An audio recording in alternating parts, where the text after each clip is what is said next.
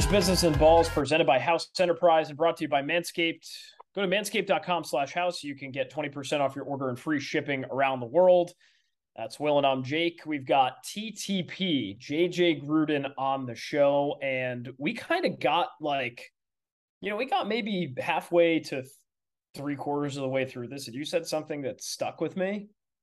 We are so close to football. And that's kind of wild considering like I mean, is the summer over? it's like holy shit. Well, when he brought up the Cardinals take, which you'll you'll hear in the interview, I totally forgot that DeAndre Hopkins got suspended. I forgot about that too. Yeah, How long's he out for? Six games for the uh the PP the uh performance enhancing drugs or whatever it might have been. But he said that and I was Oh. like, holy shit, I remember that because they traded for um uh, Hollywood. Hollywood Brown, and it's like, oh shit, that's a sick receiving corps. But then they knew that DeAndre Hopkins wasn't going to be around. What did he do? Was it one of those that he's like, "Oh, I never did it. Like it accidentally came up in my test, like whatever." I don't remember. I have to.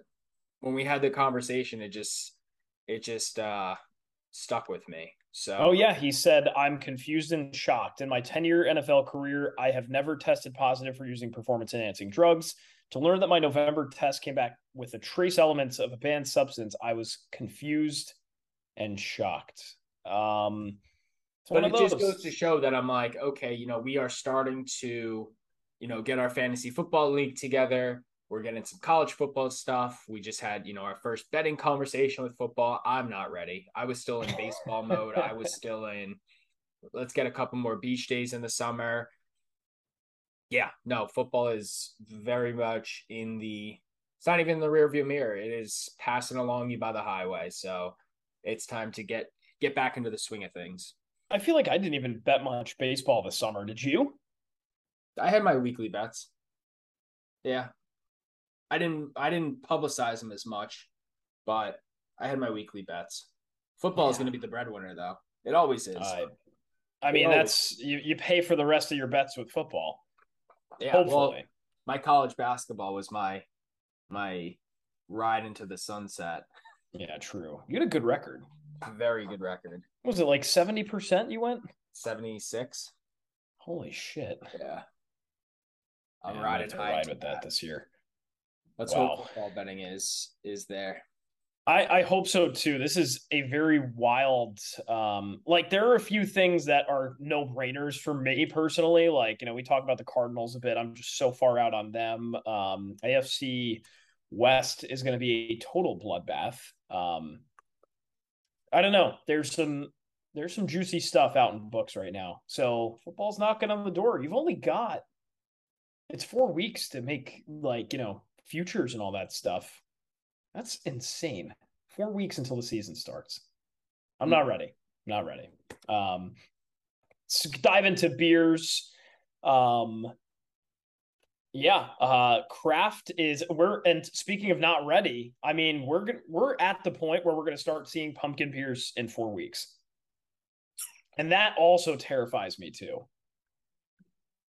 Pumpkin beer Um, season. I'm just not ready for pumpkin beers yet. Like cinnamon rim to me says, all right, it's and it probably just because it's so hot. It's like gonna be 97 tomorrow. Um, not ready for pumpkin beers. You know, I need a couple more like you know good IPAs for the rest of the summer, and that's really it. But um, let's get into beers. Let's review them. Yeah, so I'm going to start off with uh, someone who I think we'll be talking with soon, and it's Efren over at Providence Brewing Company, uh, local favorite. But I had one of their frozen beers. The frozen beer is such a game changer, and it's much different than the Frozy Cup at Long Live, where that is more of like a smoothie.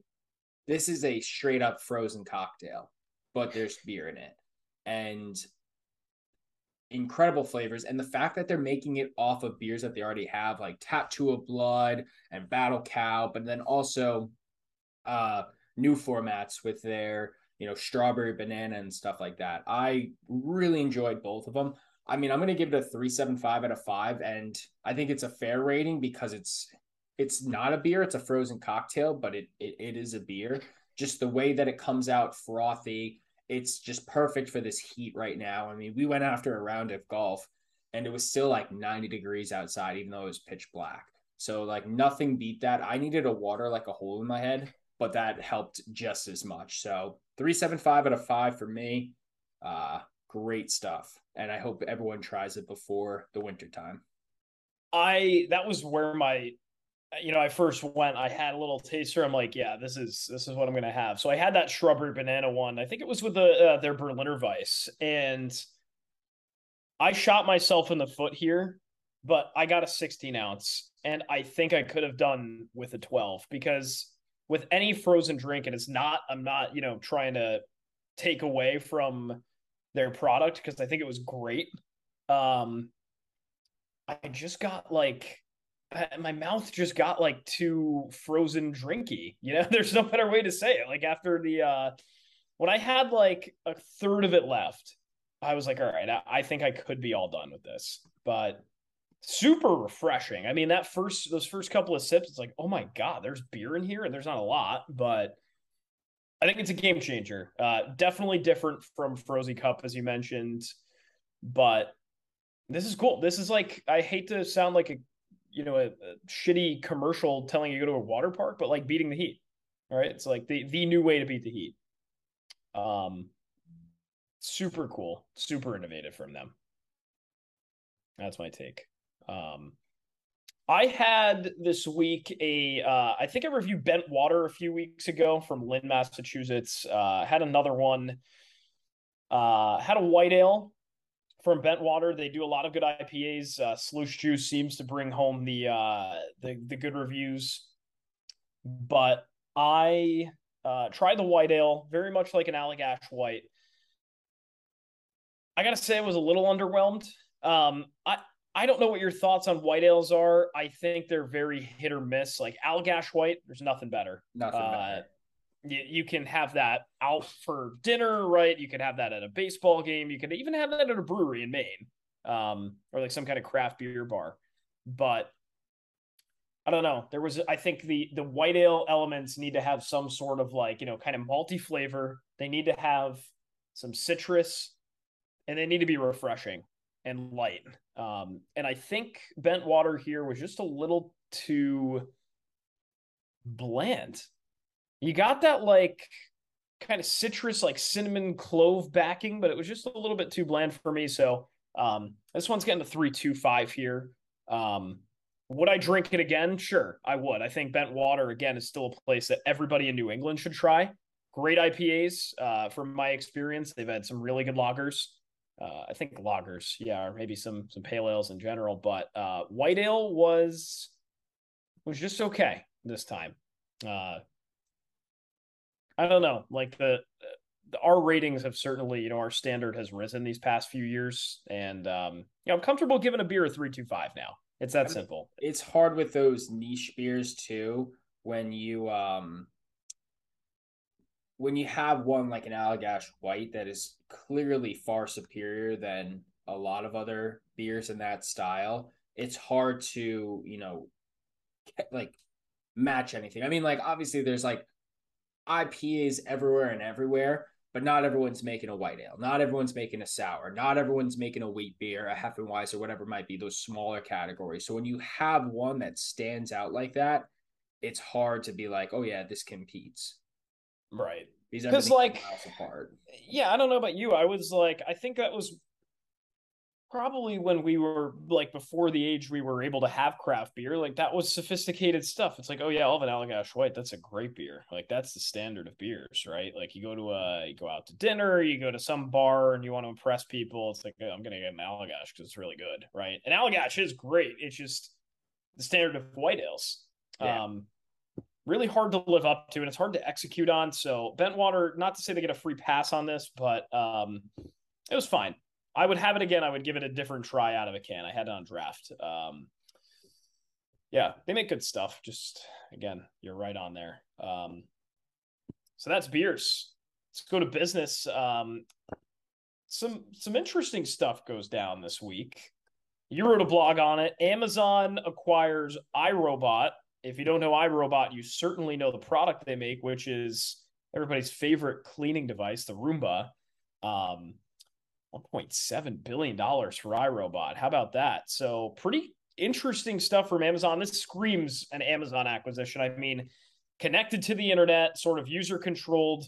Uh, they can, th- this gets them right into their smart home, um, you know, sort of play. And I think this is almost one of those that if you're Amazon, you look at this and say, yeah, sure, I'll pay whatever for this. This, this makes just too much sense.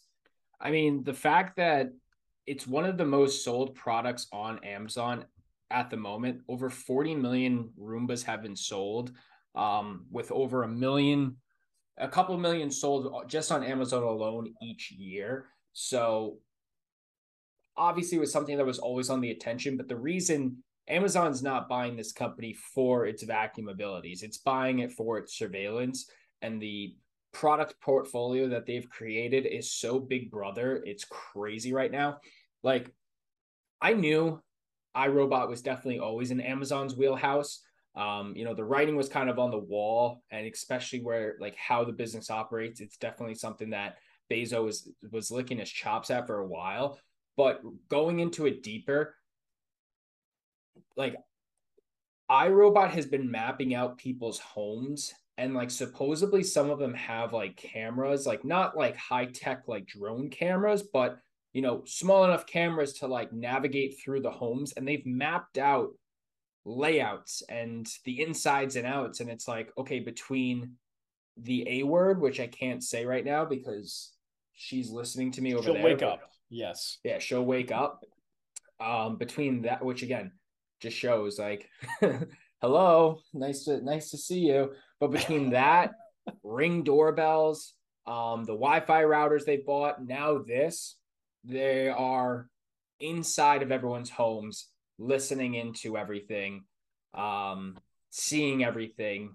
There's no privacy or security anymore. And then I read, I mean, you know, I mentioned it in my blog that the, you know, deal might not even go through. You know, it might, the SEC might go through and say, hey, this is uh going to break the the what do they call it? The um antitrust laws that the trade commission sets on regulators. So I think it'll probably still go through.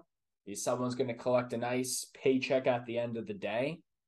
Uh, but this was the first time that Amazon, I at least in my eyes, the first time Amazon has done something that unanimously scared people across the board. Like there wasn't yeah, right wasn't right, many right. people being like, "Oh shit!" Like Amazon just acquired iRobot. Like that's that's a power move. Everyone's like, kind of suspect. I mean, uh, can both be true? I think it's a power move and it's kind of suspect. I mean, you tell me, right? I think we're both pretty we're both pretty technically savvy people. I mean, we've got outfitted with the A word as you mentioned, but you own a Roomba, you own all of the A words in your house. Um you tell me. I mean, would is this something you would use it, like would you hook your Roomba up to the Amazon app and you know your smart home app, whatever you've got, knowing all of the things that it can now do, but also knowing the data that it collects and that Amazon probably knows your map, your location, all this stuff. What would you do? I mean, it's one of those things where I'm so past the I care anymore stage. Like you own an iPhone. You own you own an iPhone you participate in social media apps, and you buy stuff on Amazon, you're in. As long like in my eyes, it's like as long as you're doing nothing wrong, I don't care what people know or don't know.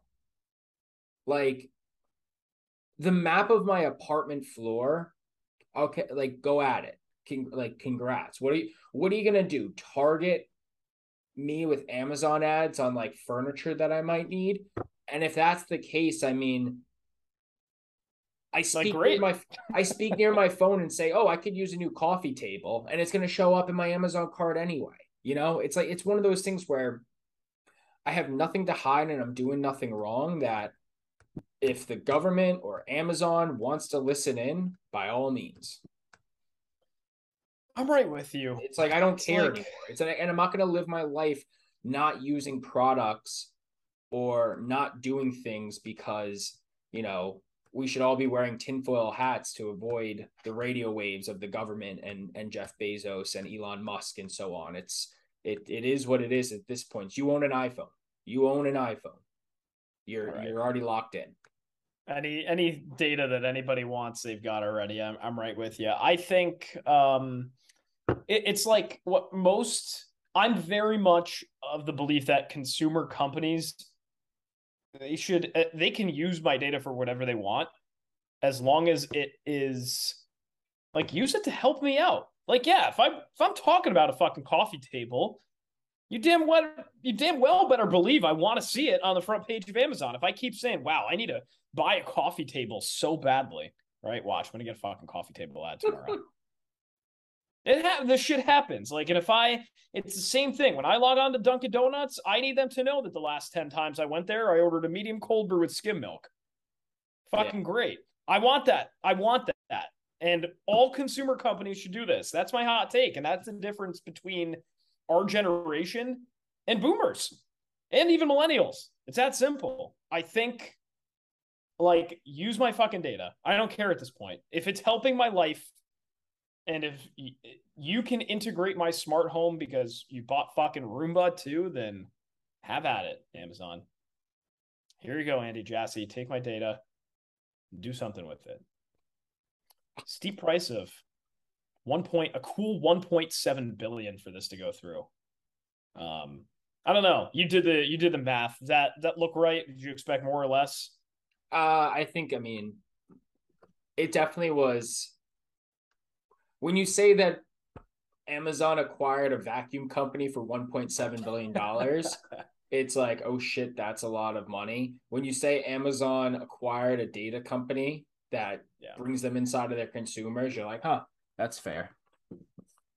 Yeah, Amazon acquired a company of a, a vacuum that went uh, sub 500 in NFL betting in fall 2020. She, uh, yeah, yeah. Was it what? What was her record? It was probably like less than 40 percent. No, it was like it was it was better. It was better. What? Wow. Yeah. It was. Um, I mean, the video that I included, it was six and three that week. That was pretty good. We yeah. always did the Consuela parlays where we just put 10 bucks. Like 10 bucks to win 10,000. Yeah, if we didn't parlay them, we probably would have, you know, done quite all right. Who knows? Yeah. I might have to I might have to bring that back. A vacuum, uh, now it's an Amazon vacuum, but no, no because then it's and it's Alexa that's yeah. picking this stuff. So so oh. like the that's where like the gambling commission's gonna have to go in and be like Jeff Bezos. I know. Is the SEC gonna police this now? Yeah. oh goodness, that's funny. Um, yeah. So Amazon and Roomba. Um, big news. Uh, some other big news in different ways. DOT. Again, we're venturing into uh, public sector sort of business here, but Department of Transportation, some new rules for airlines last week. Um, I've been delayed. Many times have we been delayed this year? I don't know, maybe twice or three times had a flight delayed, but other people, I mean, I don't know how your trip to Dubai went if there was any delays, but it feels like everybody's just getting fucking shelled. Uh, either cancellations or delays. But I de- I had delays in Utah. Um, oh yeah, that's right. I had delays in Utah, but I mean, how many hours was it? Two two. So you wouldn't have qualified for this year.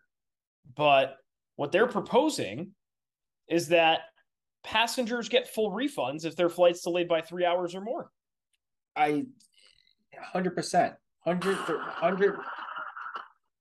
Sorry, um, what was that? It was uh, someone just posted the video, and I hate how I have to say this. Edwin Diaz walking out, and then like his like fucking walk- trumpets. I, I, I, I, I want to get back to the planes, but like that is so sick. I, I hate to say it. I, I want to get back to the planes. I hate to say it because like that walk up song is so sick. I don't think it's like top five, but it's fucking electric. Here's my hot take: it's top five. Yeah, it's it's not as good as Enter Sandman. I don't know. It's it's yeah, well, it's fucking oh, it's fucking catchy. is it bad that it's in the like a lot of people say no, 50 feet of shit. It's in the same conversation. It's just it's That's so what catchy. fucking scares me. The problem is though, it's like everyone knows the song Enter Sandman. I can't tell you the name of this song. It's um it's fucking Narcos by Blasterjaxx. Okay. You know, it's not fucking Sandman by Metallica. I know it's I, I know, but it does have a kid like the guys have a catchy name. It's Blasterjaxx. Uh, Yeah. it's kind of But back to the planes, 100% because it's a shit time right now to fly and who knows when this is going to get better. Um, you know, we were talking about a few weeks ago how Europe all the airlines were losing like the luggage and stuff. And, you know, after over a year, you know, we're heading on to year 2 slash 3 of this of the pandemic. I mean, we're on the tail end out, but people are itching to travel, itching to get out of the house. You know the economy's not as great but people still want to travel and, and do these types of things. Why would you when the airlines have been shit so And I thought you were going a different direction with what you were about to say, which was, or what you just said, which was like, it's been, you know, year two, arguably year three into this pandemic. Like, why are people still blaming it on COVID? well I mean, the airlines have had fucking basically a full year and a half to like get their shit together, right? Uh, is it a problem of, and I get it, there are real challenges in this whole thing with where do you find pilots that don't want to work? Uh, which is weird. Why wouldn't you're like you're like a pilot? Why wouldn't you want to fly a plane and sit home, make no money? yeah I i don't I, I couldn't even tell you because it's like it there's been delays across the board it's like weather malfunctions luggage like i i can't tell you what's what is going on but it just hasn't been enjoyable Yeah, it's nuts. So here are the the situations where you get a refund, and I something tells me this is not going to happen just because how robust it is. But so number one is if your flight's delayed three hours or more. Number two is if your arrival or departure airport is changed, which which happens a lot in big metro markets like New York. It's happened in Chicago. People having to drive to Midway and LAX too. People having to drive to like you know bumblefuck like Ontario, right? Nobody flies out of Ontario. Um, so those situations, connections are added is another, or if your plane gets significantly downgraded from like, you know, a, a big old 787 to like a smaller plane.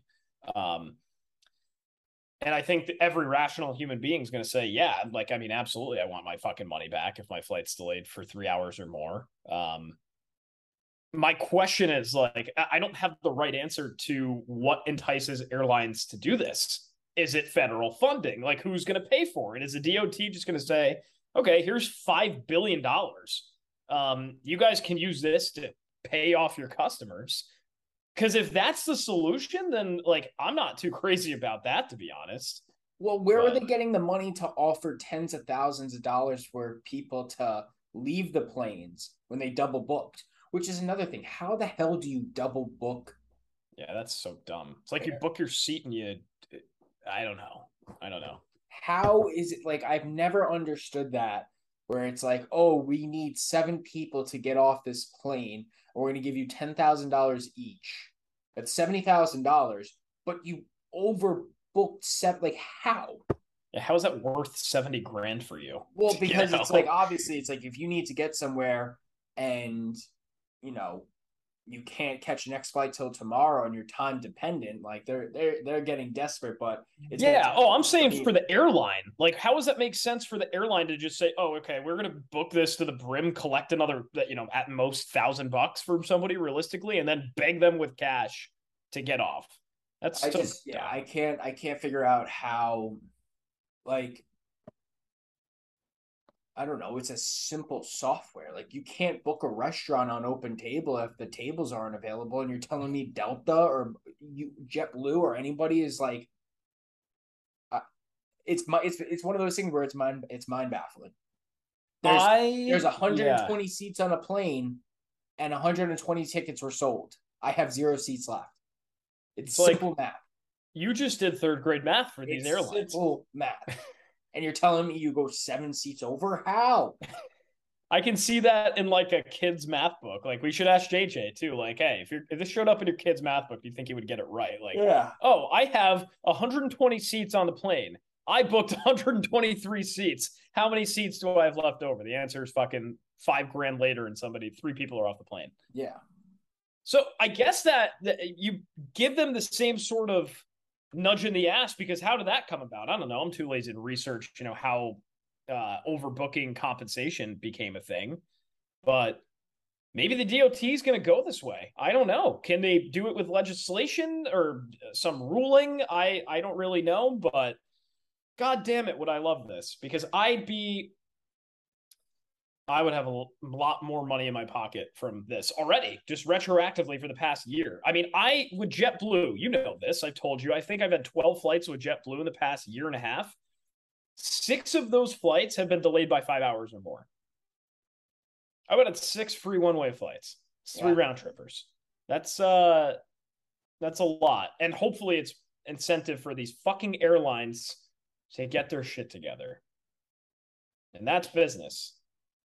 I don't know, like have have airline stocks been tanking like or are they just sort of proportionate to the market? I, I haven't seen anything considerable. I mean, JetBlue and Spirit sort of threw that whole thing out of whack for a bit. Um, I haven't heard anything of significance where where like you know they, they've really tanked as an industry but i'm pretty sure you know hospitality is in a fine shape right now in general i'm not sure yeah i don't know we'll, we'll benchmark american airlines or something for that at some point but yeah i mean hospitality is what we talked about when we started this show and how it was absolutely in the gutter. And then it just rallied. Like that was real pump and dump stuff. So maybe if this goes through who knows? I don't know how this affects stocks. Well, another uh, what was it? The uh that merger deal fell through. Spirit and Frontier. Yeah, because JetBlue, uh, swooped in. Yeah, I don't know. Um, so American Airlines is down 19% in the past six months. Pretty proportionate. I mean, they're up 12% this past month. See what has happened in the past five years. I mean, it's down 70% in the past five years. I don't know. I don't know. That's another one. Like when the JetBlue Spirit merger starts to go through, we'll have to look into that a lot too, because it's like, I, first of all, I'm so fucking pissed at JetBlue for that. Like Spirit sucks. Spirit sucks, and you're gonna make JetBlue worse, who's already like a bleeding airline. I mean, it's just their economy. Ah, JetBlue you know? just fallen so much from what they were they were the gold standard. They were, you know, hey, you don't pay fees, you don't do any of this. Uh, we're not going to make you wait for nine billion hours. We're nice. We're we'll give you free snacks. Now it's like, hey, we need fifty dollars to pick your seat. Um, I don't know. I'm I'm just pissed with JetBlue. I'm not sure. Uh, Spirit uh, I don't know. I don't know why why they just wouldn't merge with Frontier. I mean, they both suck. You pair both the sucky airlines, you make a mega sucky airline, and your prices go down even further. I don't know. I I shouldn't be in charge of an airline though. I'm not qualified for that. So that's it. Um, any more business? I think that's that's mostly the pulse. We went from a really boring week last week to a pretty. Uh, this was this is already is heating up this week, and there's some acquisition talks in the works this year too that we we haven't uh, we haven't gotten really any updates on. They say Chewy and Boston Beer are two candidates to get acquired this year. Boston Beer. Yeah, revenue's way down. I didn't realize that. Truly hmm. carry the brand too who would acquire Boston Beer? I don't know. They're talking about private ownership. I just saw that a couple days ago. Isn't that crazy? Like I feel like they're too big for uh Budweiser. Like I feel like they're too big for a Budweiser, Coors, you know, or I mean, uh, Anheuser Busch acquisition. But I feel like someone who's who has the capital to acquire a Boston Beer. I don't know. Do they just take it private with some like I, I don't know. Did they take it private with like a, uh, a private equity group or something and just have them run it for a while? I don't know. They're talking about private ownership there. It's just so weird. I was shocked to hear that. Because like AB and Miller Coors, what the hell are they going to do? They have no interest in that. You do bring in Sam Adams to compete directly with Coors and Miller High Life and all the other beers. I don't know. I don't know where you go with that. But the, I, I guess Truly's enticing, Twee is enticing, Angry Orchard kind of.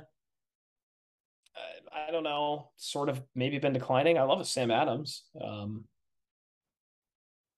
I don't know. I'll send you this article. Interesting. Huh. I don't know what a company like, hey, does does a company like Amazon come and say, hey, fuck it, oh, Chewy will acquire you too? God. Well, I could see I could see Chewy. Yeah, I could see them acquire Chewy because I've also Amazon has recently like done a lot with their pet, like the Amazon pets. I've seen a lot of their stuff come up recently. So I, I could see them acquire a company like Chewy. If they acquire Boston Beer, I'm putting my foot down. Oh no, I I why would well you can't say why would Amazon do something. You can't say that because the whole big rage was why would they acquire Whole Foods? Now it's like now it's like, oh yeah, of course Amazon owns Whole Foods. It's inseparable. Chewy and Amazon, that's a pairing though. That's a hell of a pairing. Um, that's business. Exciting week. We'll we'll have some more uh hopefully good news to report on on all of uh all the acquisitions and whatnot throughout the year. Uh, let's go into balls presented by Manscaped. Uh, we've got JJ Gruden taking the points, TTP with us, friend of House Enterprise, uh, friend of the one and only Small State Big Takes as well.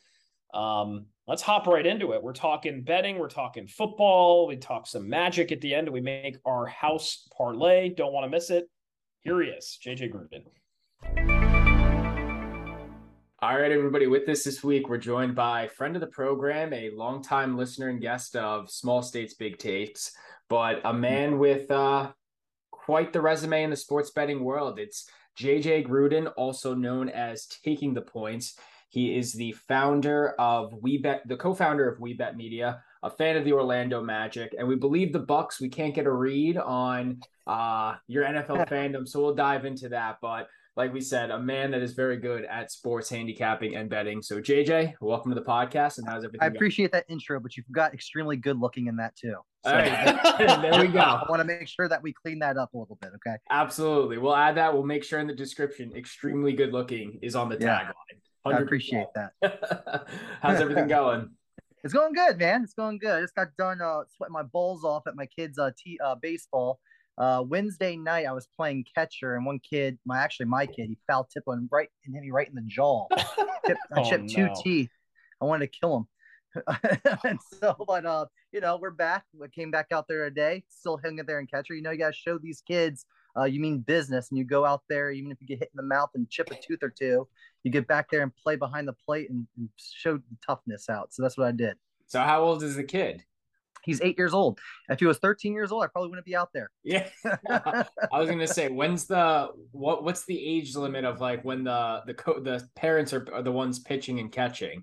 It's around oh, eight to so, ten, or well, it, it's hot as it, it's hot here. And, you know, it's in the summertime in Virginia. It's like a dry heat. It's like 100 degrees every time we go out there. It's weird because the Virginia heat it gets like hotter in the later part of the day. So like from like four to six, it's like the hot, hottest part of the day. So we're out there sweating. I don't put any of these kids in catcher's gear. So to speed things up, no pitching either because these kids will fall asleep out in the outfield with all the balls and everything. So I make sure coaches are pitching at them constantly. And I, I and then the quicker you get the balls back, the quicker the game gets over. You're done in like an hour and a half. So um, that's kind of how it is. They in, in, in the real game they they pitch all six innings. So um, we just want to keep the game moving. Yeah, what's the average game time? Uh, shit. In, in the regular season, like in fall or spring, it's like two to two and a half hours. Sometimes oh. it goes to oh. two and a half. It's you got to get Manfred in there. Get the uh, get the pitch clock in and uh, start policing these coaches, man. Well, dude, I the, how I kill time. I seriously bet with the other coaches and my coaches on my team, dude. I literally bet first thing plays. We have nerfies. We do it all, man. We do the first it's six innings. We do the first uh, three. You know, first half three innings. We do a whole lot of stuff, man. So that's like you know let's let's cross off like a, a, question that I don't think we had on our list, but like betting the Little League World Series, like yes or no, we'll just cross that off because that's a yes, obviously. Yeah, one hundred percent yes. One hundred percent yes. I just got mad at my bookie because I mean you don't have Little League World Series on DraftKings or any of these like major you know sites. You got them on Bovada, but I don't trust Bovada. But I hit my bookie up hard today for Little League World Series props oh because oh I, it's electric, man. It's electric. It's electric. I mean, you have to have money on uh on Jersey because Toms River, I believe uh uh Frazier's kids playing. It's full circle. He'll be oh, my God. well. I mean, I didn't hear that.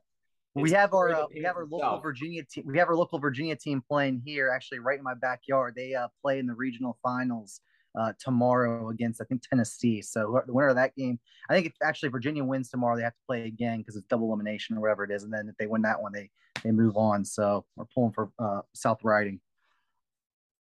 All right. I mean, so we'll, we'll hold on to the uh, Little League betting lines yeah. in a little bit. But just, I mean, yeah. For the for the folks that I feel yeah. like so great right now. I mean, I'm like hoping my wife doesn't hear me. I'm like peeping in the other room. She hears me on the bell Little League World Series. I think she'll leave me.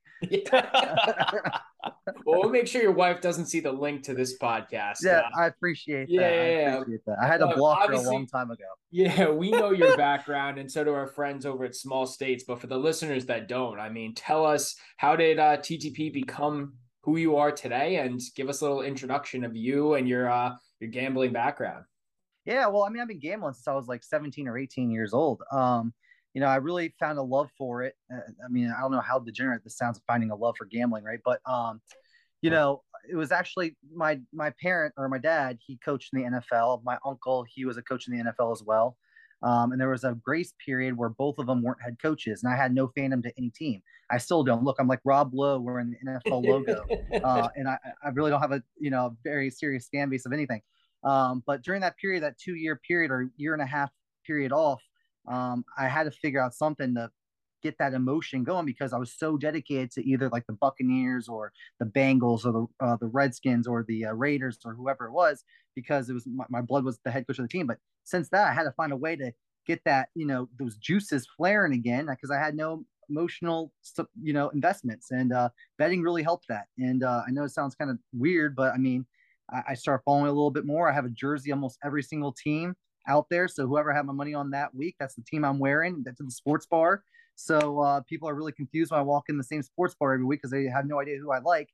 But you know, that's kind of where I got into it and kind of moved on from there. Two years ago, uh, during the pandemic, you know, that's right when TikTok came out. I love how TikTok came out right during the pandemic, where everyone's at home and they can scroll through all these videos and stay home all day and really like go crazy. But I saw this guy when it first started, his name was RD Shem. Credit to this guy. I mean, he is the like if you want to talk perfect degenerate, it's this guy, right? I mean, guy in the back of a sports book, beard, not shaved, doesn't look good, kind of overweight a little bit, but he was giving out plays and respect to him. He was doing a lot of this stuff and he was talking about all his plays and why he liked him and everything. And there was only that guy that was on there. And I'm like looking at that, I'm like, come on, if someone else has to do it. And I'm, I'm looking up sports betting TikToks, hashtags, couldn't find anything. So I'm like, you know what? Screw this, I'm going to do it. Started getting out my plays, started a small following, and then that turned into a thousand followers. Then that turned to 5,000 and 10,000 and 25. And now I'm at like 55,000 followers on TikTok. And, um, you know, credit to, you know, Trent a little bit too, because he's helped me gain a little bit of followers too in the process. We started a show last year together, What's the Play, and worked with Matt Tanner a little bit. We, we bounced off content ideas with each other throughout the years and um, and now i'm here and it's it's it's been awesome and big things are kind of in the works with me and other uh, content places so um, that's where i'm at. So a, a, catalyst for a lot of this obviously is tiktok right? But you've somehow managed as well as a lot of the sports betting community right? Like that dead zone between the nba finals and like the stanley cup to when football starts it's like yeah it's like everything's a hmm. snooze fest. You can only watch so many boring baseball games, right? Like there's a there's a couple, right? You know, we're big Yankee guys, so obviously we'll yeah. we'll, we'll get by like that. But I mean, how have you sort of gassed up everybody else and motivated, you know, uh, this big large group that was sort of idle and and dormant, right? That was like, oh, I can't wait to bet on all this crap. Like, you know, how'd you how'd you guys manage to make that fun? It's tough, man. It really is. I mean, I I do like baseball. I love going to all the Nats games over here in my backyard. Um, you know, but yeah, like you said, this is a dead period. and it's hard to bet on too, especially with Vegas really honing in on these lines. Uh, they really are. They really sharpen their pencil out on it, and it's tough to bet on. I mean, I've been getting crushed in this dead period, and I did last year too. There's no hiding it, and I'm very transparent when I say that. Um, but I try to make things fun. I still try to talk about the NFL. The preseason's kind of starting. I kind of follow training camp ideas. I also look at sort of fantasy football kind of stuff. Um, but then, you know, I try to make things fun. Like I have the burrito play of the day. Um, try to keep engaging things that people see it, and um, I go from there. So uh, just I, I I just mix and match ideas. Yeah. For the uh, yeah, go ahead, Tondo. I was gonna say, especially with baseball, everyone loves when it's home run city and and, and the runs are going crazy, but the under has been uh, pretty attractive this summer. And I, I was just confirming it's about more than half. It's 52.5% of the time the under hits in baseball games. So, you know, how wow. have you fared so far with over unders in baseball? Um, if that's even your play or your style. I, I, love unders. Um, people hate that. People think I'm a psycho for liking the unders as much as I do. And I like unders all over the place, not just baseball, but football, basketball too. You're always winning when the game starts on an under. You're just always remember that. You're always winning, as boring as it may be, but it's you know the over can always hit at any point in the in the game as well. But um, for whatever reason though, too, these last week week and a half, I've been taking unders, but they haven't been hitting. Um, so there's that for you. Um, but you know, um, it's been kind of nice to me. You know, earlier in the season, there were a lot of dead balls early. Uh, I think that people were kind of alluding to that for the most part in the first like couple months of baseball. Um, but I think start it's starting now to pick up here a little bit. Um, specifically, I look for like teams like the Yankees, Blue Jays, um, teams with a lot of offensive firepower. And whenever I see like an under lower than seven and a half, that's a red flag for me. Like, there's no reason why this team should ever have like a seven and a half point to- or run total with the offenses that they have. Maybe even the Dodgers or the uh, Padres now. Um, it depends on who's the pitchers, obviously, but at the same time, you know, if it's some a couple of their you know middle of the pack um, starters, I, I, look at that and I say, okay, this game I think is going to be on the under, and I, I and that's like my immediate like go to, and that's when I kind of bet the under. So your most recent under, what was it? How'd you fare up? Did you play any unders today? I guess is I did play an under today. I did play an under today. One play on the, the dry board today. I took the under in the Nationals and Cubs game. Cubs have been playing awful. We know that uh, their offense has been struggling. Uh, Anibal Sanchez, you know, he's on the mound for uh, for Washington right now. Um, he's got like a 7.45 ERA or whatever it is, and then uh, I think I think Thompson's like got a four and a half ERA. I think he's pitching right now too. But the thing is, like, I mean, that you know, you think that this is going to be like 8-0 in the third inning. I don't even know what the score is. I don't want you guys to tell me. I'm going to be pissed off either way. But what you want to go? Go ahead, tell me, Jake. Go ahead, tell me. Is it good? So it's a uh, bottom third, one nothing Cubs. Yep. So okay, we're, we're good. We're, we're right there. Yeah. We're all right. We're all right. We're okay. I like it. I like it. We're in good shape.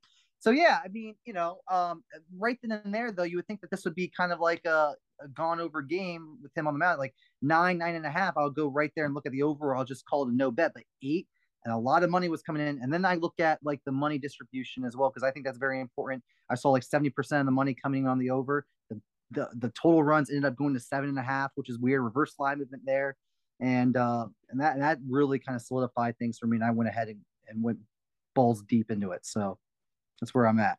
So with your following too, are there any? I mean, you know you started have make you started making content since the pandemic so we'll say a good two years especially with store, uh, sports returning and everything but which sports or which teams really get the most interactions or impressions for you based off of your fans?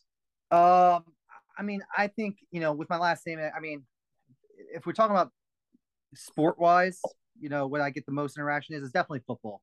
Nfl is blown up. I mean everyone knows kind of I really kept my name under wraps my first like year, year and a half of having taken the points. Everyone just knew know me as TTP taking the points. No one knew me as JJ Gruden. I'd really try to to hold that name under wraps because of I want to see if I can blow it, blow my uh, following up organically, and I did so. And it's only kind of like a cherry on top with them knowing that I'm coming from this huge football background, right?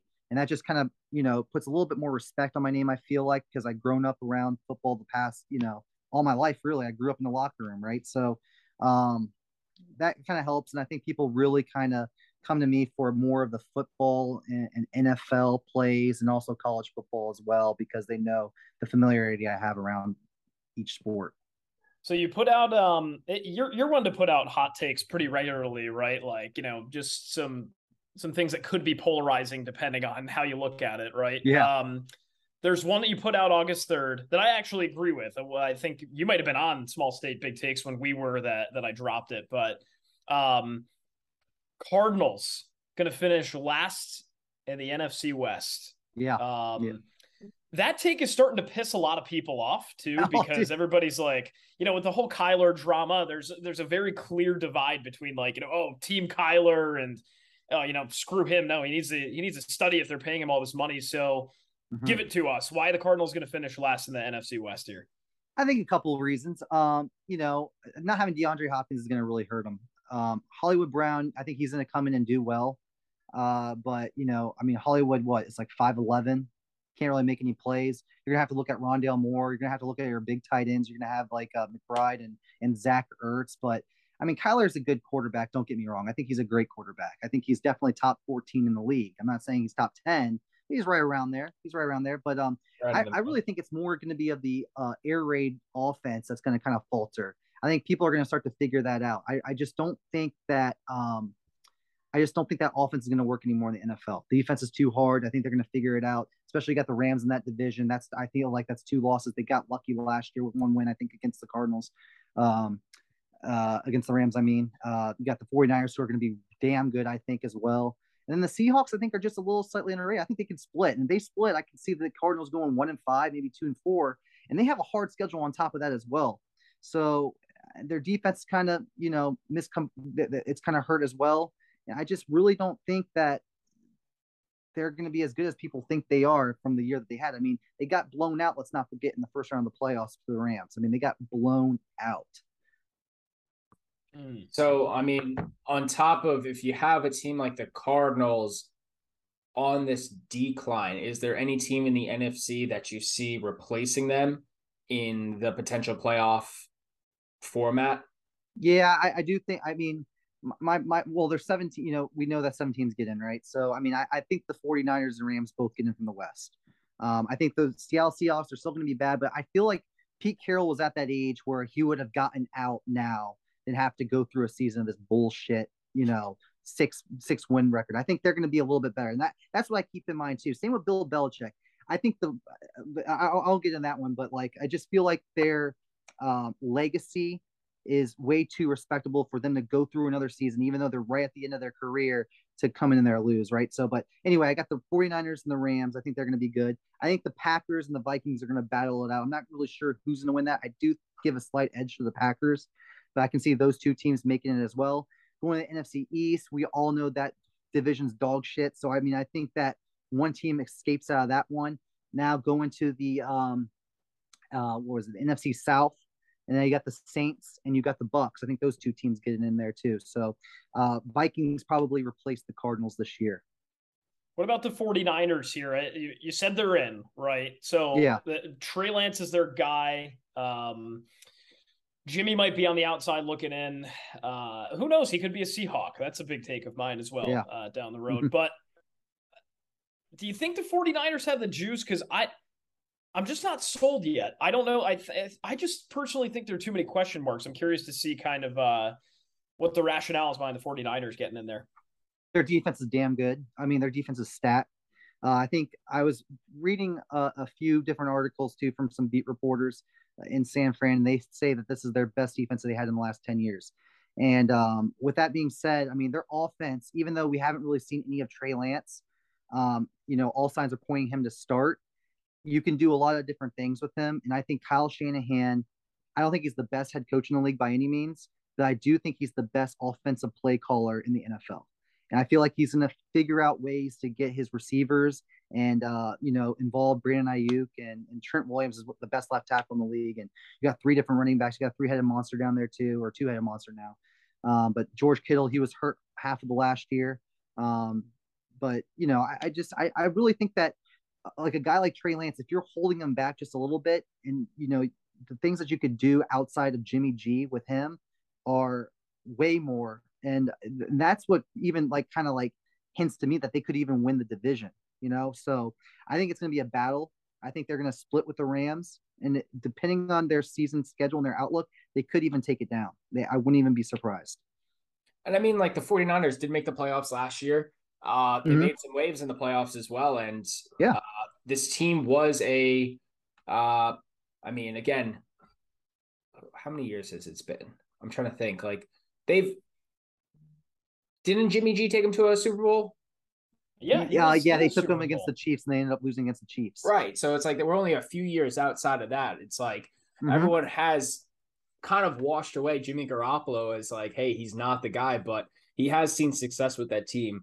Uh, one team I do want to mention because I am definitely one that is a hard knocks simp and recency bias when I see the, when I see the clips and one like today of you know Jamaal Williams crying at, at, the huddle and stuff like that. Do you think there's any chance that the Lions, you know, might make a splash like a Bengals type jump of uh last year?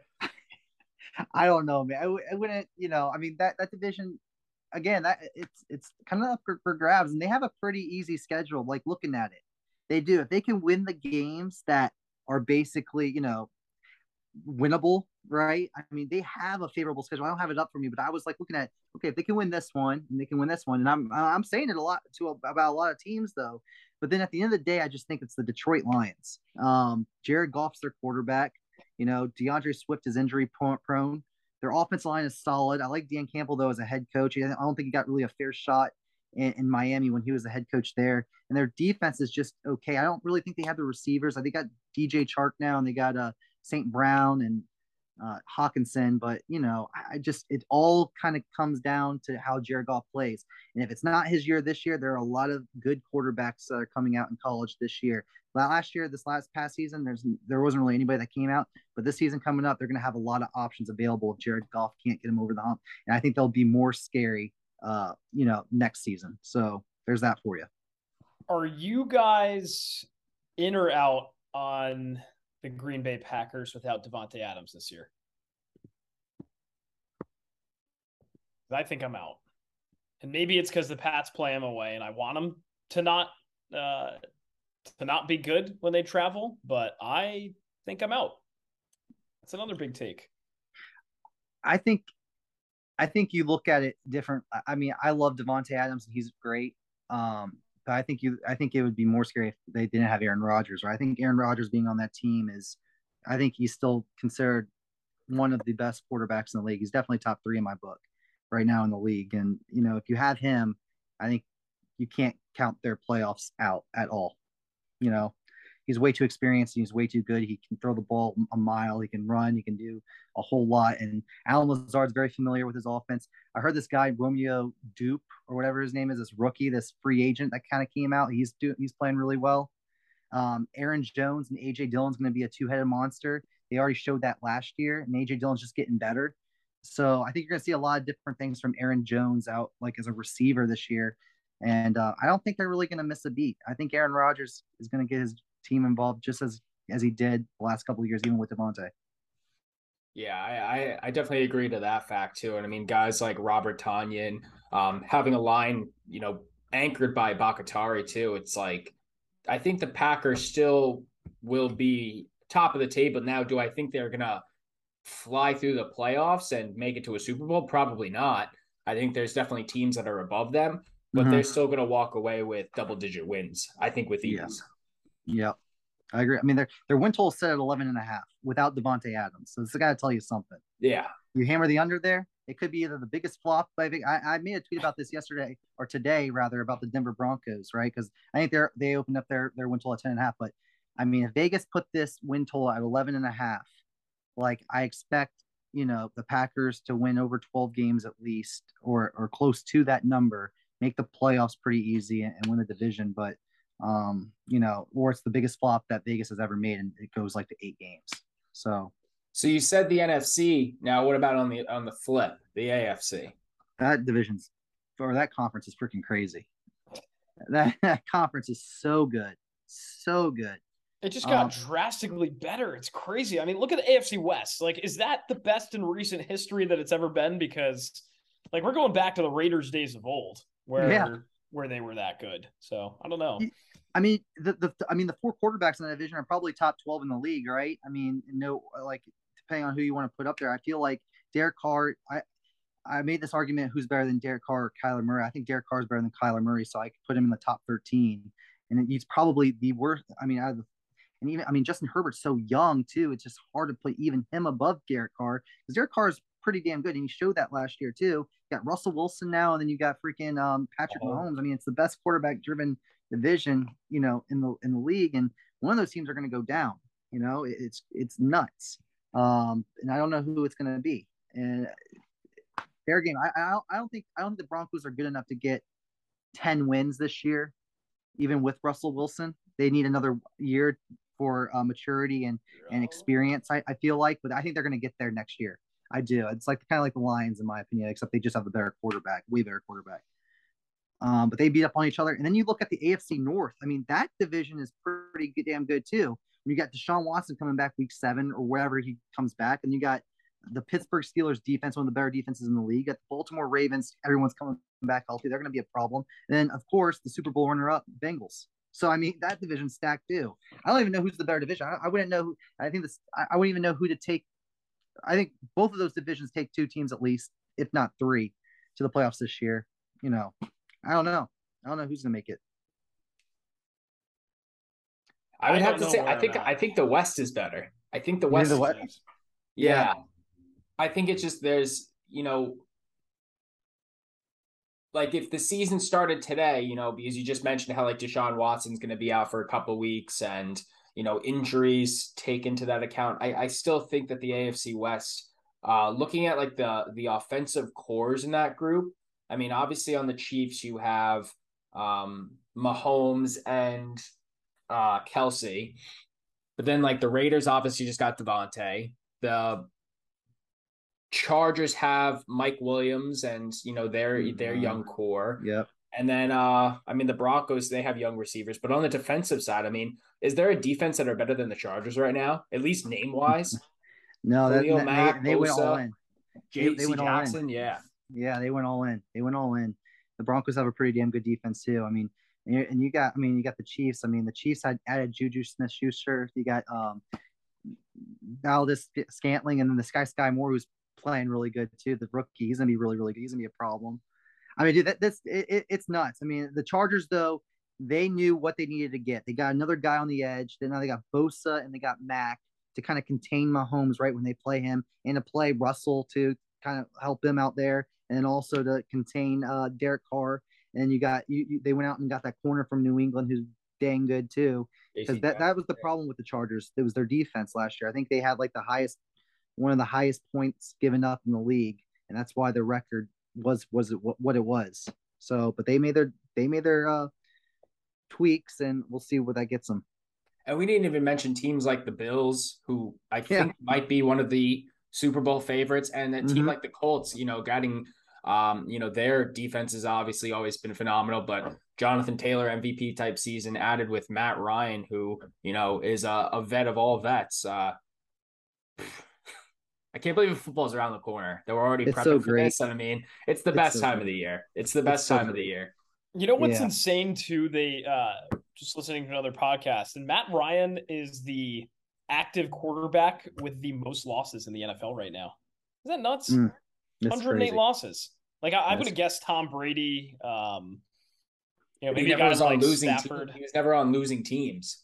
I would, say, I would have said Matt. I would have said Matt Stafford. Stafford and Ryan were were sort of it was more Stafford where my mind jogged to, but I'm like, yeah, you know, Matt, Matt Ryan, that makes sense. He had uh all those all those like seven and nine seasons add up mm-hmm. in Atlanta. He had a couple of good years, but I mean, like, you know, my only thought was for Brady, it's like, well, I mean, the guy's 45. Yeah. That was where that was where my mind went. But yeah, Matt Ryan, hope the uh now we get to find out if like he's it's sort of like Stafford, right? Where everybody's like, oh, you know, I feel bad for Matt Ryan. Let's see what happens. And now he's sort of I hate to say like no excuses, but we'll see what happens with him. Mm-hmm. Um, I, I, guess we can close out football TTP with any oh, uh, any any juicy features uh features yeah futures that you've uh that you've encountered for football whether it's a team to make the playoffs or win the super bowl or anything like that that might be worth a play Yeah, I mean, I I sprinkle a little bit on the Chargers during the Super Bowl because they really did kind of go balls to the wall on adding some guys for defense. And when you got that young quarterback who's capable of winning games and keeping you in ball games, and Justin Herbert, that's a good pick. Um, you know, it's it's like plus twelve hundred. It's a little juicy, so that, that's nice. Um, but I do think Tom Brady gets there. I don't think he comes back out of retirement to not get to a Super Bowl. And, and, and kind of going back to my point with Bill Belichick and Pete Carroll staying the coach, right? You're not going to tarnish your legacy uh, to come back and lose, right? So I think that he's going to come back and with the weapons that he's got, even without Gronk. And who knows, maybe Gronk comes back, you know, in the middle of the season. There's always that on the table and they, they make a run. Um, that's one of my favorites, but I have a few player props and a few win totals. I got the Ravens to win their division. That one was juicy at like plus 200 early. Now it's kind of going down a little bit. It's like plus 180. I like that one a lot. I like uh, Michael Pittman's over receiving yards this year. When we talk about the Colts, over over a thousand twenty five uh, receiving yards. Um, and I had a few other ones. What was another one? Uh, and the Saints win total over eight. Um, that was a money pick for me. I think their defense is damn good, and they have all their weapons coming back. And Jameis Winston's playing now. He rolled his ankle, but they should hit that over too. All right, I all may right. uh, I might get on that Ravens one too. Yeah. No, we'll have to we'll have to look into that because I, I, mean you could you could parlay them too. I think like the Bills easily won. You could throw in the Ravens. You could throw in yeah. You could throw in um you know a, another one too and get those odds even to like plus four hundred. So mm. that's something to kind of look at. That's Colts.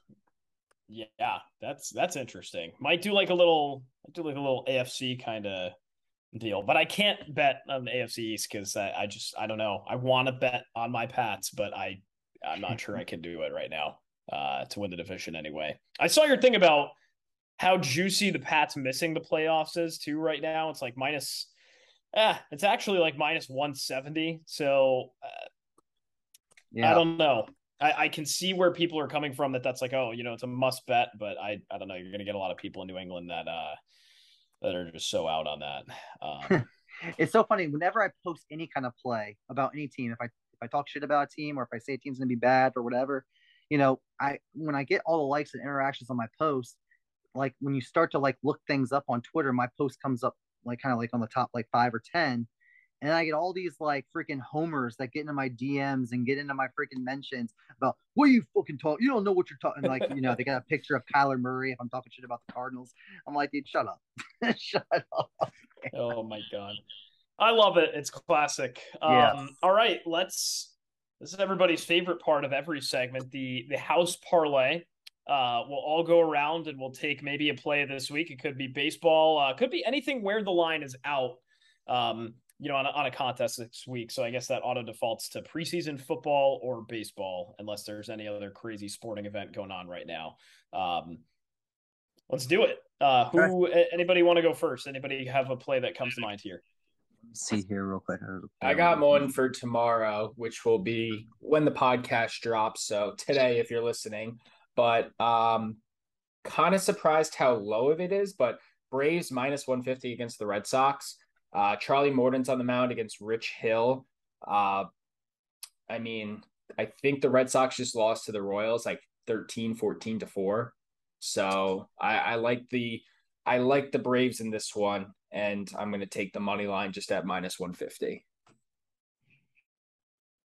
All right. I wanted to take the Orioles plus money, but I'm a little I it's for the kids. It's a it's a philanthropic parlay, so I'm gonna I'm gonna be conservative. Yeah, not with Alek Manoah going up. He's exactly. If it wasn't Manoah, because I think right now, I mean, the Orioles are up six two in the bottom of the six. Oh, so and who's pitching. Yeah, and they're throwing out Kyle Bradish tomorrow instead. So yeah, six fifty five ERA, not ideal. Mm. Not ideal. That would be some serious cash. Uh, yeah. And I can't say I can't say anyone against the Yankees. Yeah, I just can't. So I'm gonna go with the Braves. All right. I'll do. Uh, I've got one that ever since we made the unders comment on baseball and, and TTP, you were talking about this. I've. Uh, I'm going to take Twins Dodgers under right now for tomorrow or today. Well, while this podcast airs as well. Um, you've got a, a good pitching matchup of Julio Urias, who is uh, 257 ERA this year, and you've got Joe Ryan on the other end, who I don't really know much about, but he's got a 367 ERA. Um, Urias has gone, I think it's the last four games, he's gone at least six innings, and he hasn't allowed more than two runs. So I, I think that's enough for me to kind of bet that that's going to happen again. Uh, so I'm going to take under eight and a half here, and that'll be uh that'll be my first baseball unders play of the summer, and I'm excited. I like that. I like welcome to the under squad. welcome yes, to the under sir. squad because I got an under for you guys too when we top it all off. You ready for this? Oh yeah. Uh, we're going under in the Yankees game. under seven oh. in the oh. Yankees game. I know it. Look, look. This is my only reasoning why. I mean, I, I I have to do a little bit more digging, but these two just pitched against each other in New York. What was it? A week ago. I ended up taking the under in that game. It was seven and a half. So not only that, but it went down to seven. Now it's at seven. I think it's going to go down to six and a half. Castillo's been uh, he's he's been balling as the last three or four games. I mean, he's been shutting teams out, and he did so against the Yankees last game, right? This final score ended up being, I think it was like seven to ten or seven to three or eight to three or whatever it was. Um, but the Seattle Seahawks kind of came out hard at first. They they came out and and swung early. I think they put up like four runs in the first inning against Cole, and uh, just seeing that how they put up like 10 runs or whatever it was in that last game and it being a seven and a half, but they even made it to seven this time. I just feel like there's something fishy there, and I kind of like that under. I think people are really going to try to take that over there. That's interesting because Cole got shelled that first inning. He got, like he, he got, got, yeah. But there was yeah. not really much offense the rest of it, which I find funny. Yeah. You know, maybe a couple runs here and there. But. Yeah, I, I, said, and that was really, I mean, except for like, I think the ninth run, I think they put up a couple BS runs or the bottom of the eighth or whatever it was. And like, the over was already like hit, but um, or maybe it was only an eight run game. I can't remember, but um, yeah, I mean Cole was still pitching 103 miles per hour in the fourth inning, fifth inning. It was insane. So I mean, he, he had like 80 pitches, 90 pitches. He was still throwing the ball and he was still throwing some heat. He just got yeah, he just got shelled in the first inning. It happens. it was a fluke. It was a fluke big inning. Yeah, but he's had too many fluke games this year, so I'm not I'm not too happy with his. Performance. I'm just looking.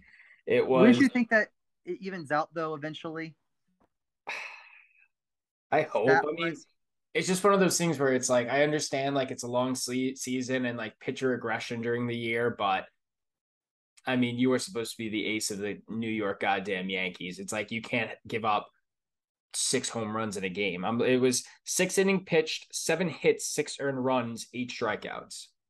Like, mm-hmm. okay, like take away all the bloopers of the home runs which were yeah. five or six of them yeah. in the first yeah. inning. Like, yeah, okay, yeah. he pitched a good game, but it's, I mean, it's just, it's, yeah.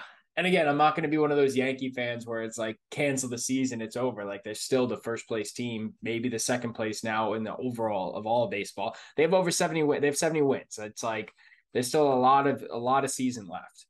But mm-hmm. But now Mets fans are all coming at Yankee fans because they're like, oh, you know, we have the same record. And it's like, look at where our teams are. Like, we love our team, where the Yankees fans like hate theirs right now. It's like, I get it. But like, now there's, now we're really going to see the subway series sort of beef heat back up which i think is really cool. Um ttp would you be in or out on a, a subway series world series as well? I, we I talk about it. this at length. I oh good. it. i bet it. Yeah i bet it. I bet that like a couple months ago actually. Um i got i think i got it like uh, uh probably was actually a month and a half ago. I got it like plus 1400 i believe for a mets and, and yankees world series. So it was like 50 bucks to win like, like 700 Love I bet you now that's down to like 650, 700. Yeah, I got that early, man. I, I, I felt that one. Good pitching on both. I mean, I, I mean, I wouldn't mind that. That would be awesome to watch. Yeah, that's what we're rooting for. Um, I think it'd be definitely the most nerve wracking World Series from both fandoms, but that's I'm definitely rooting for that. The content out of that, just the whole atmosphere, I'm I'm all for it. It would be an epic World Series, but I think it would be like from all their fan bases all around. I think everyone would hate every New York fan and every New Yorker. you know, hundred percent. Not even a question. And it would be I the think... most annoying World Series ever for a lot of people too. But it would be the oh, most. Yeah. It'd probably be the most watched World Series in a long time though too. I feel like Easily. Eyes will be glued to it. Yeah. Easily. Yeah. Because it's like on one end, you're going to have like the asshole Yankee fans that say 28th championship. But then on the other hand, you're going to have the miserable Mets fans that haven't done anything since the 80s. So, and you know, Jacob DeGrom, the best pitcher ever, and all, and Stevie Cohen's rich pockets. But yeah, it's definitely would be a. It, it's going to be painful. I'm I'm just speaking into it in existence. It's going to be a painful October. Mm-hmm.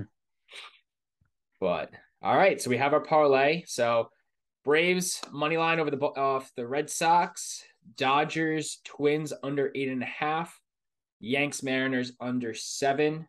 If my odds are correct, I think that's uh plus five hundred. Here we go. That's not bad. Not bad. There we, there we go. That'll do. There we go. So we will be playing that. Well, with uh if and when we win, you'll have to let us know which uh philanthropy we'll be donating those winnings to. Shoot, And, I'm gonna, uh, I'm gonna, I'm gonna match, I'm gonna match it too. I'm gonna throw a little twenty dollar on there, action on there as well. I'll match it. perfect. So we'll, we'll go, we'll do it. We'll do There it. There we go. So we will have this out in the morning. We'll pick out charity and let's hope this parlay hits. And uh well, we did this with Trent. We actually faded the whole parlay as well. so, Did it hit? Did it hit? no, our no, our winnings hit. Like what Oh, we really? what- Oh, yeah, our picks went, but we're like because that was Yeah, at a, we, that we was at a take point, insurance. Yeah, that was at a point where we needed the insurance, and like Trent was getting a lot of fade Trent all over social media. Like it was a very, it was a hot week for him. So it's like, hey, we gotta, we gotta ride this wave, and uh, you know, just we're doing it for the the Jimmy V fund. We got to make sure we we win this. Yeah. I was gonna say that was like the genesis, like that was peak Fade Trent days. Yeah. Everybody was like, no, like there's a massive movement to just whatever card he puts out. It's like hashtag Fade Trent, Fade Trent, Fade Trent. But yeah. hey, it worked. We faded ourselves, but we uh it hit. It hit. Yeah. That's funny. Yeah, there's a time there was a time before his stream at all happened, man. Like I swear, you know, you see all these pay pay for services to get picks and everything. I really feel like you could have paid Trent to get his picks and just fade him. That's how much he was winning. he was hit. He was losing like at a like a, a 97% clip. It was crazy. Oh my god. Oh, it was insane. And I, I like I, I I kept and once he started the stream, you know, he was starting to get a little bit more educated, he started talking to a lot more people and more people can came on and started showing him away a little bit. And uh, you know, it started coming back to him a little bit. But you know, God, dude, I wish the ba- right before that stream happened, man, he was a walking freaking fade. That's I mean, awesome. He's definitely done um, much better now in his uh his follow. Oh yeah. Yeah, so we're gonna have to actually, you know, now that we we've completed the circle, you know, we'll have to get all all get together and make one giant parlay uh for Yeah. a football season. But before we uh start closing out, I mean, I'd love to hear more about WeBet Media and the stuff you're uh building over there as well. Sure. Yeah. I mean, it's like a, it's it's basically like a, a betting platform for everybody. Um, really, you know, we haven't really seen a channel on ESPN and how big betting is about to become with it becoming legalized almost in every state now. You know, I think it's legalized almost in like 28, 29 different states as of now, and, it, and it's continuously starting to grow. Um, there's not really a, a, a go-to channel besides maybe on Sirius here and there or or whatever that you can hear and see and watch. You know, uh, betting content and and betting shows and everything like that. So we kind of want to do like a Monday through Friday kind of a workshop where you're sitting at the computer, you want to hear things in the background, like kind of like maybe even Trent stream, but his is his own is his own thing. But different shows and different you know angles and stuff throughout the day that you can listen to and um, you know kind of go from there. And we also give the voice to some people who aren't really heard and don't have a huge following, but they can come on and produce shows on our on our page and kind of help each other out. And it's a win win situation for everybody. So um, that's where we're kind of at right now, and that's the direction we're going, and, and it's going well so far. That's awesome. Good stuff. Um Yeah. As we say- start yeah, yeah, go ahead. I Go was ahead. gonna say, especially the way you know we just have Massachusetts legalized. I mean, it's starting to it's starting to trickle down. I don't think it'll be 50 states anytime soon, but it's clearly already we're past the halfway point. Um, and people are gonna be uh states are gonna be riding on this, I think, in the next couple months and, and years as well. So it's uh Yep. you know, if you're not buying stock in it now, I don't know why you're why you're missing out. Right. Yep. as we start uh we, we we didn't actually even pick your brain on the magic right now um they had a good draft got some good Yeah. guys i know you just tweeted out you know hey what should i do about uh Banchero at uh, what was it like plus 330 or something like that Mhm. so from a realistic like fan point of view, how far can this team like what's their ceiling for this year? Um, I've you know we have people are going to be counting us out. I mean, our season last year was horrible, right? We we were horrible. We we didn't have Jonathan Isaac though, and when he's on the court, he's a presence. He was out all last year. Depending on his and how he comes back, we could be damn good. And I'm not just saying that. We'll have Wendell Carter down there too, two big bodies, like two twin towers down there. Then we'll have uh, Markelle Fultz has been playing good, but he, you know, he hurt his other knee coming in the season. He's injury prone. It sucks, but you start him to see a turn in the corner when you're playing for a small market team like the Magic. You start to get your confidence up, and then once you get your confidence up, you you start playing better. than you ended up leaving.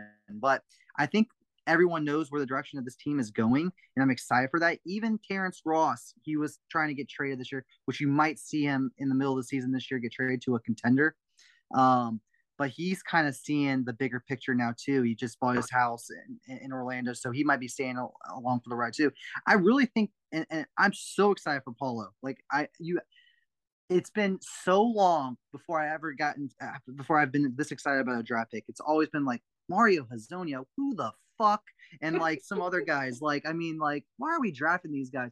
Victor Oladipo was probably the one guy who I liked too, and he ended up leaving after you know three years. So it's hard retaining these guys, but I think Paolo is definitely going to be the face of the franchise if we can just keep him in Orlando and not happen what Dwight Howard did, and he can just like retire as a Magic player. I really feel like the guys that we have now, we have um, Weltman as our, our GM, who and our our president, who was the assistant GM with the Bucks and during the Giannis times and everything like that. And he's been really building up this team. So I feel like we're gonna have a better year than last year.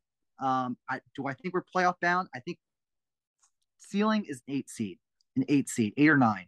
I'm to be as realistic as they come, but I think we're just to get better. We have a lot of cap space too. I think when they see when these some of these teams see how good we're playing this year, I think more free agents are going to want to come to Florida. We have no uh, no income tax, so that's a plus. We you know you take your kids to Disney World in the backyard. It's a place to play, and we're going to be back soon. It's been a long ten freaking years, but we're back. I think we're back. You're gonna have to uh, collect some uh, select collect some uh, money from the Magic the way you're selling them right now. I know.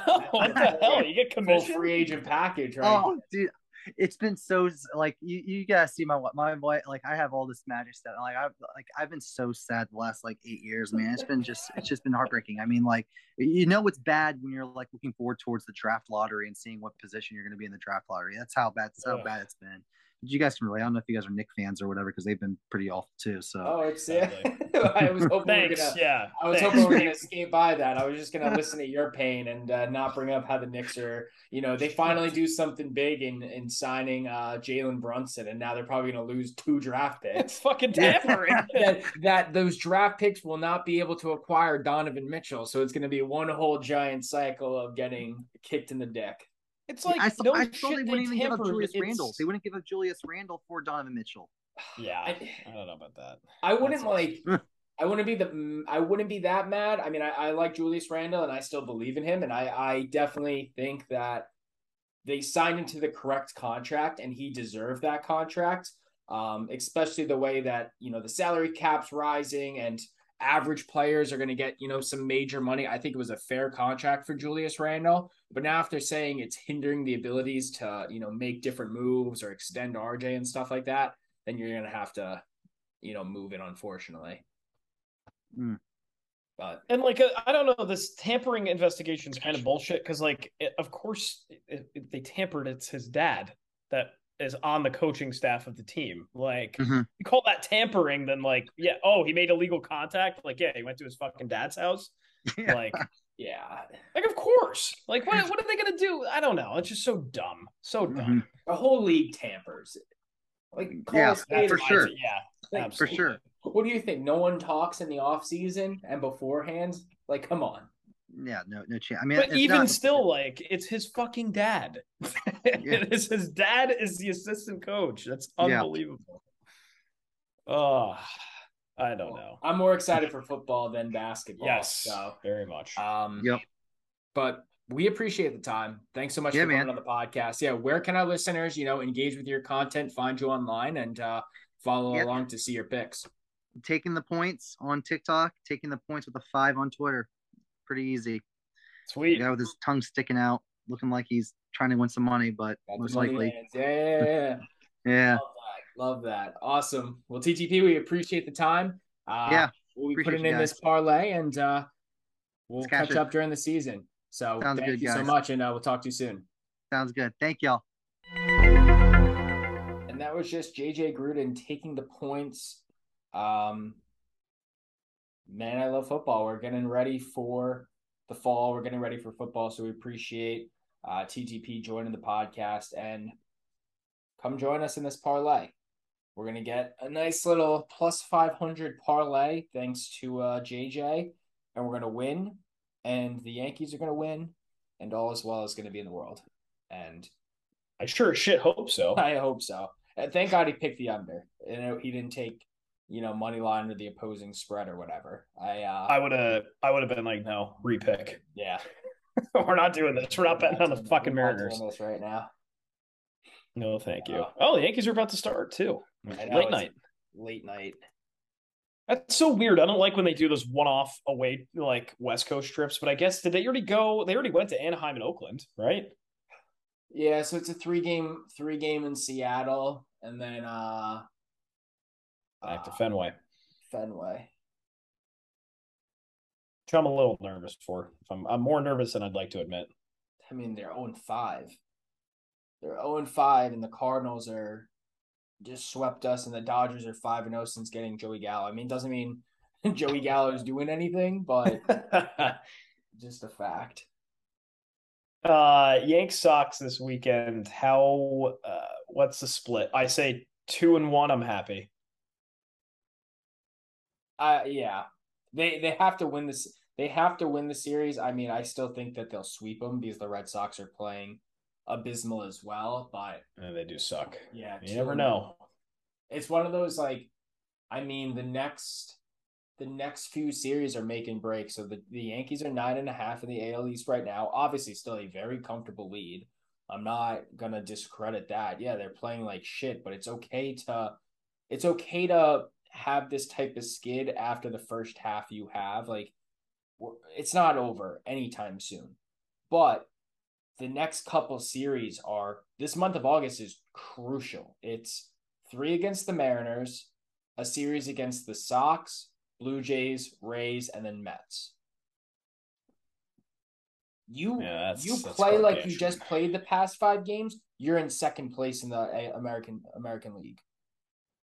I think so. You can you you know you cannot, and it doesn't help that Giancarlo's hurt and Rizzo's dealing with some back stuff, and the pitching has been atrocious, and you know the identity of this team is lost at this very moment, and you know the newcomers of Montas and Effross are you know didn't pan out, and Benintendi even. I mean, has Benintendi collected a more than one hit yet? I think he uh coming into yesterday, which he was benched unless he came off the uh unless he came off was one for twenty. Like, come on, come on. Huh. He was Yeah. a 315 hitter. I know. He was three twenty coming in too. Brutal. Brutal. So, Whatever. I'm not I'm not panic mode. I'm, I think I'm bless you. I, I think I'm not in panic mode just yet. I'm not in panic mode just yet. We'll we'll have to see after this weekend. Yeah. I, I would have to agree. I'd have to agree here. All right, that's our show, episode 96. Um, follow along. Hope you guys bet the, the house parlay. You've still got time to get it in. Uh, if you're listening to this in the morning, if you were listening to this after 7 p.m. on Tuesday, uh, you're shit out of luck, but you can take, I believe it is the late two games and probably get yourself half the action and half the fun. Um, or no, half the action and all of the fun. That's what it is. Um, that's it. That's Will, and I'm Jake. So long, everybody. Take it easy.